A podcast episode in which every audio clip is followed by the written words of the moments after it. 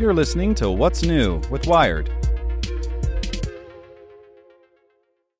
If you like speed running the newest release or binging every episode the second it drops, then why are you waiting for all your news?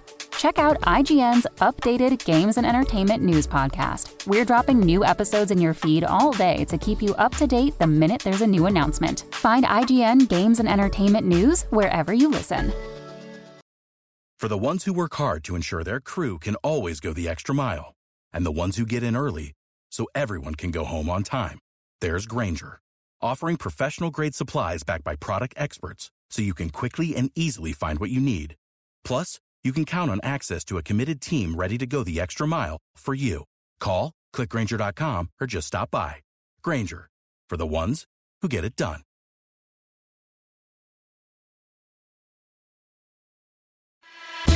Hey there, this is the spoken edition of Wired. It's Never Too Late to Be a Reader Again by Peter Rubin. It was a book that drove me away from books.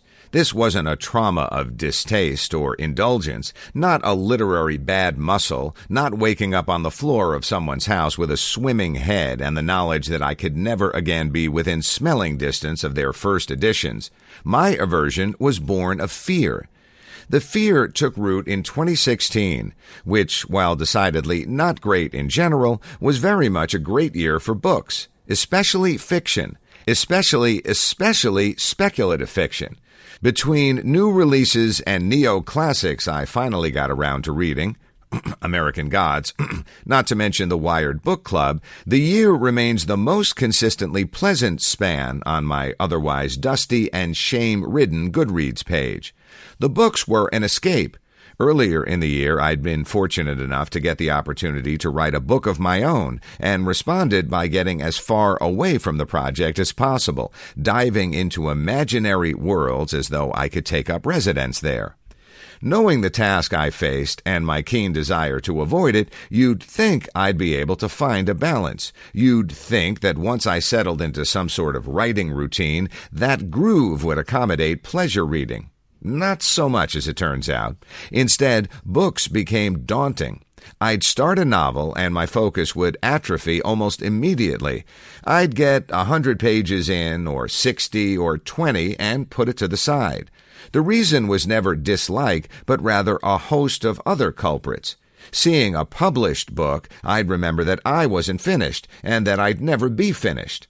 I was consumed with the idea that I'd be intimidated by someone else's gift, that I'd subconsciously mimic another's voice. These weren't rational concerns so much as they were whispers of pettiness and self doubt, the same ones that haunt us all in tiny ways.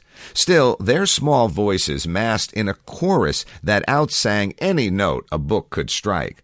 What made this sadder still is I was working on a nonfiction book. Novels should have been a DMZ for my insecurities, not an incubator. That's how 2016 ended. That's how 2017 passed. That's how 2018 began. Somewhere along the way, I finished my book and the cloud began to lift. I started going to bookstores again, taking pictures of covers and spines so I'd remember them later. I started buying novels once more. But while they helped me to think of myself as a reader again, they didn't get read. Instead, they stacked on my coffee table, next to my bed, crowding the front page of my Kindle. As the BBC kindly pointed out recently, this was a textbook case of tsundoku, good faith purchases that start as literature but become architecture. Turns out, though, that having a Japanese term for something doesn't make it feel any better. Gaining traction again was a matter of steering into the skid.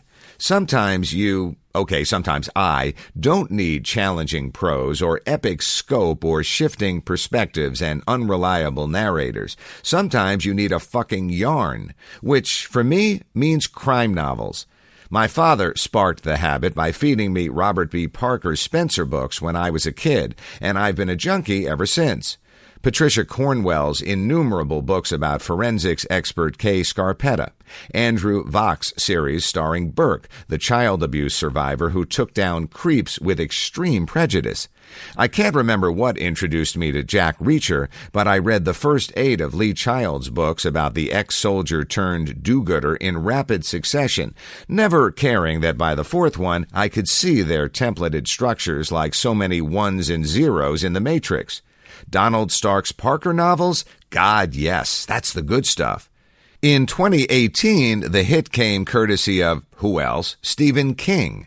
Reading Amazon comments while considering an impulse buy of The Outsider, I saw someone mention that it was a cousin to King's so-called Bill Hodges trilogy of detective novels. So I got the first, Mr. Mercedes. Two weeks later, I devoured all three. Were they great? They were not. Did I care? Not even a little. If story is the carbohydrate of fiction, King makes a mean baguette. Besides, they'd given me at least a degree of mojo back. I was back in that place where I would look forward to reading, where I'd reach for a book instead of my phone. But instead of starting to scale my Tsundoku mountain, I surprised myself by going looking for one of the novels I'd abandoned during my exile. Paul La Farge's The Night Ocean, the fictional tale of a journalist who'd gone missing after writing a book about H.P. Lovecraft's hidden gay affair. Crossing the hundredth page, the same one that had felled me more than a year before, I felt something in my chest settle. And when I got to the last page, I realized I'd found something more than a beautifully unresolved ending. I'd found a reckoning. Look, I'm just going to say it. Reading is hard. Not the act, but the pursuit. There's always something else to do, something easier, something bigger or louder, something that makes you feel better, something that makes you feel worse looking at you, social media. But none of that changes the fact that we all want to be readers. And that's why Goodreads elicits hope and inadequacy in equal measure. It's why you keep that paperback in your bag even if you haven't opened it since you bought it two months ago. And it's why putting a book down unfinished creates a little scar tissue. I couldn't do it, you think. I failed. Couple that with the ever growing list of books you want to read, and the only choice is to march grimly on. Looking back is grief. Something happened when I went back to that fallen book, though. I found myself appreciating not just the rest of the book, but everything that had happened since the time I'd first closed it. It was story and sacrament in one, a healing that I never expected.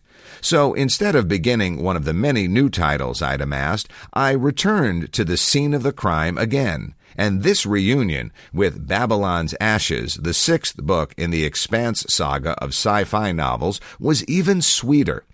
With so much life waiting in my reading list, I'm ready to leave my other ghosts behind. But next time you put down a book, remember this. It's not you. It's not the book either. Okay, maybe it's the book. It's the timing. A year down the road, maybe more, that book might be just the thing you need. Maybe you need to grow into it. Maybe it needs to grow into you. But you're not going to discover that connection if you pretend it never happened. Anything can drive you away from reading, but only a book will bring you back.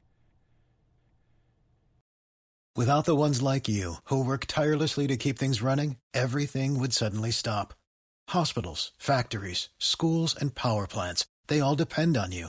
No matter the weather, emergency, or time of day, you're the ones who get it done. At Grainger, we're here for you with professional grade industrial supplies. Count on real time product availability and fast delivery. Call clickgrainger.com or just stop by. Grainger for the ones who get it done.